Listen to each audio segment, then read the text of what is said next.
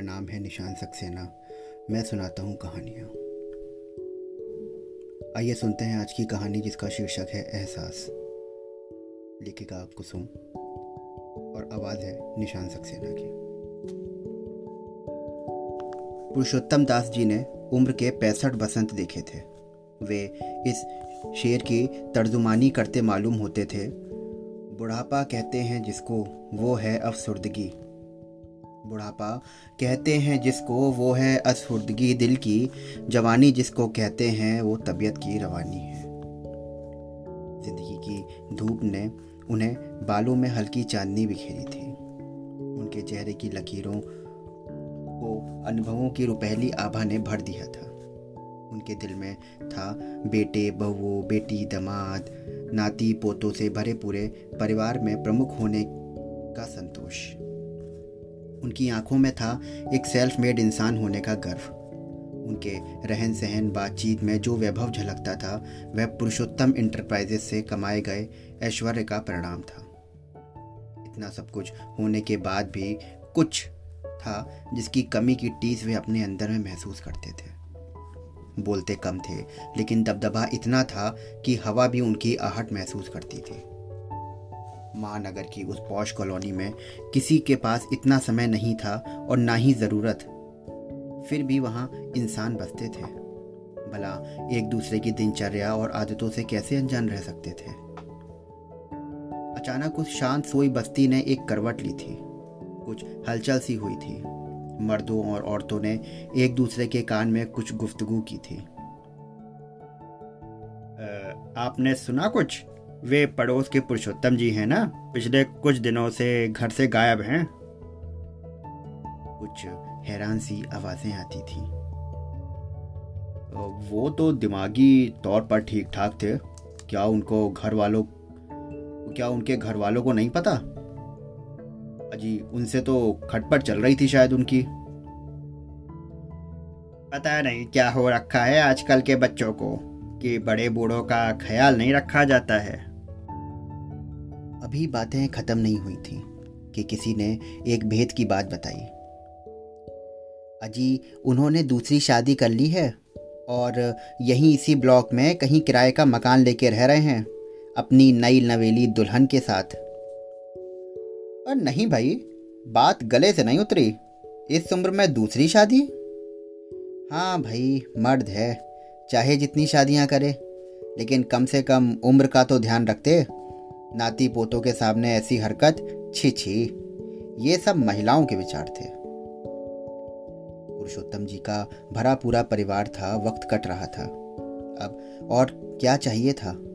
इस उम्र में कहाँ वो दमखम होगा और क्या उसे ही ही ये लोगों की मिश्रित हँसी थी? अजी, उनकी बहू तो बता रही थी कि काफ़ी समय से चक्कर चल रहा था। कोई चालीस पैतालीस की उम्र की है? बहुत खूबसूरत है। मिसेस कालरा ने रहस्य पर से पर्दा उठाया, जिनका उनके यहाँ आना जाना काफ़ी था। अच्छा कोई तो यहाँ तक कहता है कि वैश्या है, पर हमें क्या? बातें अलग अलग होठों से फिसलती और बड़ी और तीखी होती जा रही थी, जैसे उनके पंख निकल आए हों। हर कोई अपने सुरक्षित विशिष्ट उद्गार प्रकट करने के लिए बेचैन नज़र आता था। उनकी विवाहिता बेटी सीमा जब उन्हें मिलने आई तो महिलाओं ने उसे भी घेर लिया। हर कोई जैसे जानना चाहता था, क्यों? सीमा से कुछ कहते ना बना। बस एक लाइन में बात खत्म कर दी। पता नहीं, आंटी, पापा ने ऐसा क्यों किया? कैसे वो हमारे लिए क्या कहीं ले आए? पुरुषोत्तम दास जी को जब भी कोई परेशानी होती थी, वे उसे अपने हमदर्द दोस्त शर्मा जी को बताते थे। एक बात दोनों में समान थी।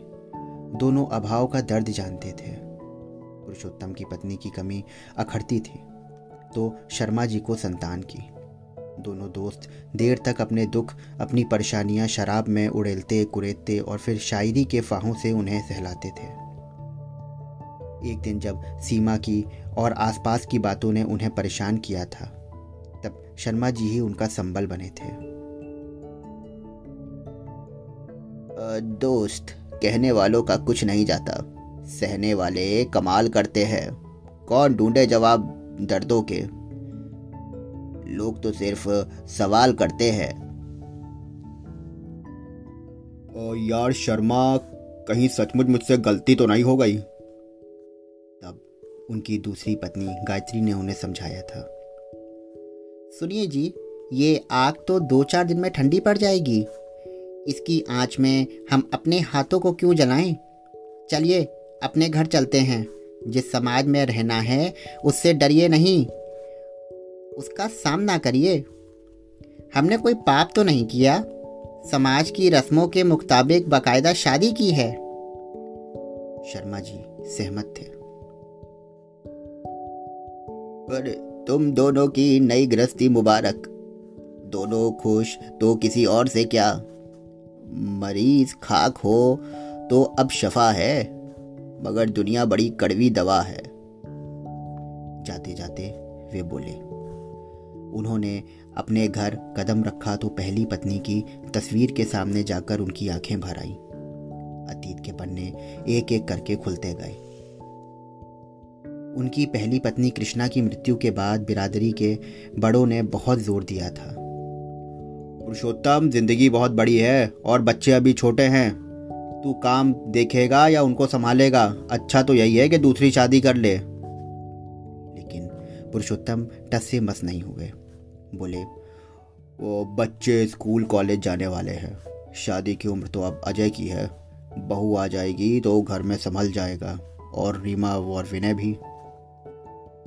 रिश्तेदारी में से एक देखी भाली लड़की सविता बहू बनकर आ गई। घर संभल लिया। रौनक हो गई। सब कुछ सामान्य हो गया, लेकिन पुरुषोत्तम के दिल का एक कोना अंधेरा ही रहा। औरत तो घर के मर्द और बाकी सदस्यों के बीच संपर्क सूत्र होती है। उसकी आदतें, व्यवहार वही तो बताती है।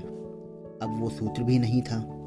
दिल की बात किससे कहते और कौन सुनता? पहले घर की सुबह पुरुषोत्तम की आवाज़ से चहका करती थी। सबको सुबह की सैर पर जाने से पहले जगाते, आकर नहाने का नंबर लगाते। सुबह की चाय खुद तैयार करते। सबका इस तरह इकट्ठे बैठना उन्हें बहुत सुखद लगता था। ज़िंदगी अपनी रफ्तार से चली जा रही थी, लेकिन हम सफ़र के बिना ना अब वैसी सुबह थी, ना वैसी शामें। यही तो वो पल थे जब पुरुषोत्तम ने अपना सब कुछ कामकाज को समर्पित कर दिया था। चुप्पी के खेल में वे बंद से हो गए थे। आँगन बच्चों की किलकारियों से गूंजने लगा था। विनय उनके साथ काम पर जाने लगा था। अजय, सविता बच्चों में गृहस्थी में सब व्यस्त हो गए। एक सन्नाटा सा घर के दारो दीवार पर चिपक गया था। पुरुषोत्तम सुबह के निकले देर रात घर लौटते तो बेटी रीमा ही उनका इंतज़ार में बैठी होती थी। वे कपड़े बदलते और उससे कहते सारा दिन काम में पढ़ाई में काटती हो और अब मेरे लिए रात भर जागोगी तो पढ़ाई कैसे करोगी? पापा, सुबह कॉलेज जाने की जल्दी होती है। पता नहीं आपको कैसा खाना मिलता है। सारा दिन बच्चों के साथ भाभी थक जाती हैं। क्या एक वक्त में आपको अपने हाथों से गरम गरम खाना बना के नहीं खिला सकती? आज मम्मी होती तो क्या मुझे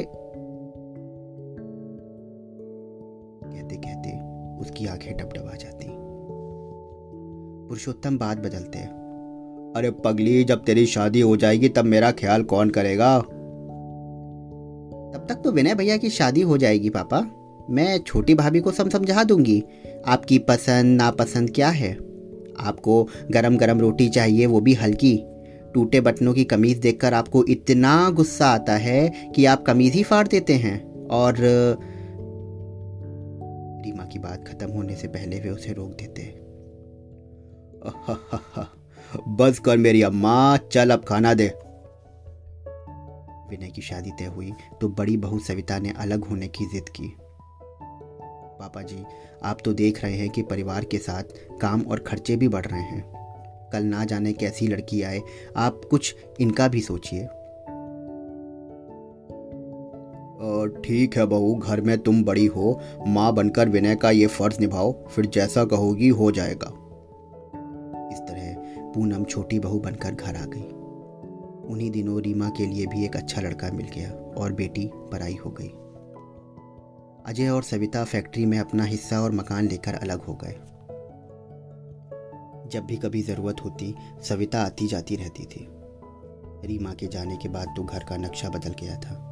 इधर उधर बिखरी बेतरतीब चीज़ें, लेकिन जो चाहिए था बस वह नहीं मिलता था। रीमा जब भी आकर कुछ ठीक करने की कोशिश करती तो पूनम रोक देती।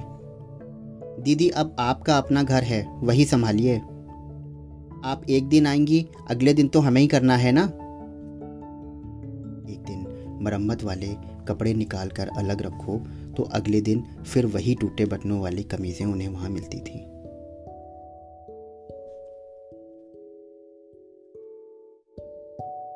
बेचारे पुरुषोत्तम। कब ज़िंदगी की भाग दौड़ से खुद से ही अलग हो गए थे, उन्हें पता ही ना चला। उधर बहू को टेलीफोन से फुर्सत मिलती तो केबल देखने का काम पड़ जाता। उनकी साप्ताहिक छुट्टी के दिन घर में किटी पार्टी का शोर होता। कभी बच्चों को नहलाना है, कभी पढ़ाना है। कोई सास होती तो समझा देती, वे कैसे कहें? फिर भी एक दिन हिम्मत की। और बेटे, बुज़ुर्ग शरीर है, भारी रोटी हजम नहीं होती। दो रोटियाँ खानी होती हैं तो कम से कम वो ठीक से खिलाया करो। क्या करें पापा जी? बच्चे बहुत तंग करते हैं। जवाब तैयार था। बेटे बच्चे हमने भी पाले हैं। तब तो नौकर भी नहीं होते थे। आपके सामने तो सारा दिन लगे ही रहते हैं हम लेकिन बहस से कुछ हासिल ना था। एक वो समय था जब उनकी आँखों की भाषा सब समझ लेते थे। और आज शब्द भी बेकार हो गए थे। ज़िक्र से जिन हादसों के सांस घुटती भी थी कभी, वक्त की मजबूरियों से सब गवारा हो गया था। एक दिन दोनों बहुओं की भी बातचीत उन्होंने सुनी। दीदी, मुझे तो बड़ी इरिटेशन होती है। पापा जी टोकते रहते हैं। आदमी तो वैसे भी सास ननद की तरह बोलता कभी अच्छा नहीं लगता। रात रात भर शराब पीते हैं। मुझे तो बड़ा डर लगता है भाई। उनकी आँखें मुझे घूरती रहती हैं। रसोई में काम करूँ, तब भी निगाहें अपने शरीर पर रेंगती महसूस करती हूँ। किसी दिन पीकर आउट हो गए तो? यह बात पूनम कह रही थी। तो क्या छोटी, मैं भी इस घर में बहू ही हूँ। इन हालातों से गुजर चुकी हूँ। अरे, वो खुश होंगे तो जायदाद की मालकिन भी तो तुझे ही बनाएगी सविता ने आग में घी डाला था। पापा जी ने कानों पर हाथ रख लिया था। आँखें बंद कर ली थीं ताकि उनके खोलते हुए खून की आँच ना निकले। आज उन्हें पहली बार भगवान से शिकायत हुई थी और पहली बार ही इंसान से भी शिकायत थी। वे माफ़ करना ही जानते थे, इसलिए कुछ ना बोले। लेकिन मन ही मन वे एक निश्चय तक पहुँच चुके थे। वे चुप थे, मगर पत्थर तो नहीं थे। हाड़ मांस के शरीर में एक मन बसता था। इसलिए उन्होंने फैसला किया कि शर्मा जी की पहचान की एक विधवा से शादी करने का, जो अपने दो बच्चों की ज़िम्मेदारी उठाने में खुद को असमर्थ पा रही थी। उन्होंने गायत्री के सामने हर स्पष्ट बात कर दी थी। और ये शादी एक समझौता है। तुम्हारे बच्चों की ज़िम्मेदारी मैं लेता हूँ, उनकी पढ़ाई की, कामकाज की। और यह है उनके लिए अलग मकान की चाबी। बदले में तुम मेरा घर संभालो। मेरे काम पर जाने के बाद जब तुम मैं लौटूं, तब तुम्हें अपना मुंतजर पाऊँ। मेरा संबल बन जाओ तुम। गायत्री ने कहा था, मैं कभी आपको शिकायत का मौका नहीं दूँगी। सचमुच, उसने अपने शब्दों की आन रखी थी। कुछ दिन के आराम के बाद कामकाजी की वही रूटीन शुरू हो गई थी। पुरुषोत्तम काम से थक कर लौटते तो गायत्री शब्दों की मिठास से उनकी सारी थकान दूर कर देती। हर चीज़ अपनी जगह पर कायम, साफ़ सुथरा घर। एक समय था जब खाना खाना पुरुषोत्तम को भारी पड़ जाता था। पुरुषोत्तम अब संतुष्ट थे। उन्होंने ठीक फैसला किया था, लेकिन ये खुशी अधिक दिन तक ना टिक पाई। उनके बेटे बहुओं को तो इस तूफ़ान का अंदेशा भी नहीं था। उन्हें जायदाद अपने हाथ से निकलती नज़र आई। कुछ दिन बीते तो कोई गायत्री के पास नहीं आया, लेकिन पुरुषोत्तम के काम पर जाने के बाद जहर बुझे तीरों का सिलसिला शुरू हुआ। ये हमारे पापा की दौलत पर कब्जा करने आई है? लाख दो लाख चाहिए तो हमसे ले ले और यहाँ से निकल जा। ये विनय की आवाज़ थी। पहले हम पापा जी से जो चाहे ले लेते थे। अब हमारा हक तेरे बच्चों को मिल रहा है। दोनों बहुओं ने सिर, सुर मिलाया। अपना जिस्म दिखाकर तूने उन्हें फंसा लिया और वो भी कैसे आदमी निकले? इतनी बातें गायत्री को रुलाने के लिए काफ़ी थी। उन्होंने सब कुछ पुरुषोत्तम को बताया। पुरुषोत्तम ने गायत्री से सबको वहाँ बुलाने का आग्रह किया। तुम फ़िक्र ना करो, सब ठीक हो जाएगा। और रीमा को भी फ़ोन मिलाओ। उन्होंने सबको अपने सामने बिठाया और बोलना शुरू किया। मेरे बच्चों, कुदरत का भी एक नियम है। यहाँ कोई नर किसी मादा की इच्छा के बिना उसे छू भी नहीं सकता। संभोग तो दूर की बात है। ये शक्ति सिर्फ़ मादा में है, चाहे वो पशुओं का समाज हो या इंसानों का।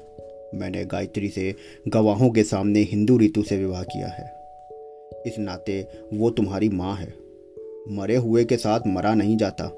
जो पीछे रह गया है, उसे भी कुछ चाहिए। लेकिन तुम घटिया मानसिकता के लोग सिर्फ़ जिस्मों की बू सूंघते हो। मैं पूछता हूँ, कृष्ण और मीरा के बीच जिस्म कहाँ है? अरे, तुमने तो बाप के और बेटी के रिश्तों को भी कलंकित कर दिया।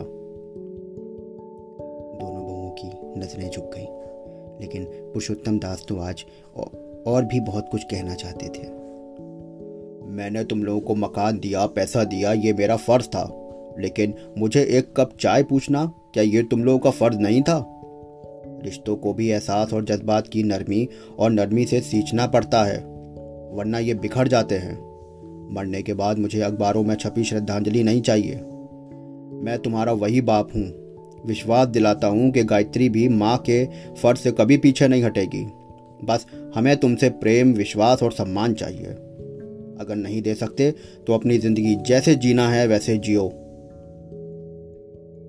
कहते कहते पुरुषोत्तम दास जी का गला रुंध गया था। शर्म की नमी उनके बच्चों की आँखों में थी। शायद उन्हें अपनी भूल का एहसास हो चुका था।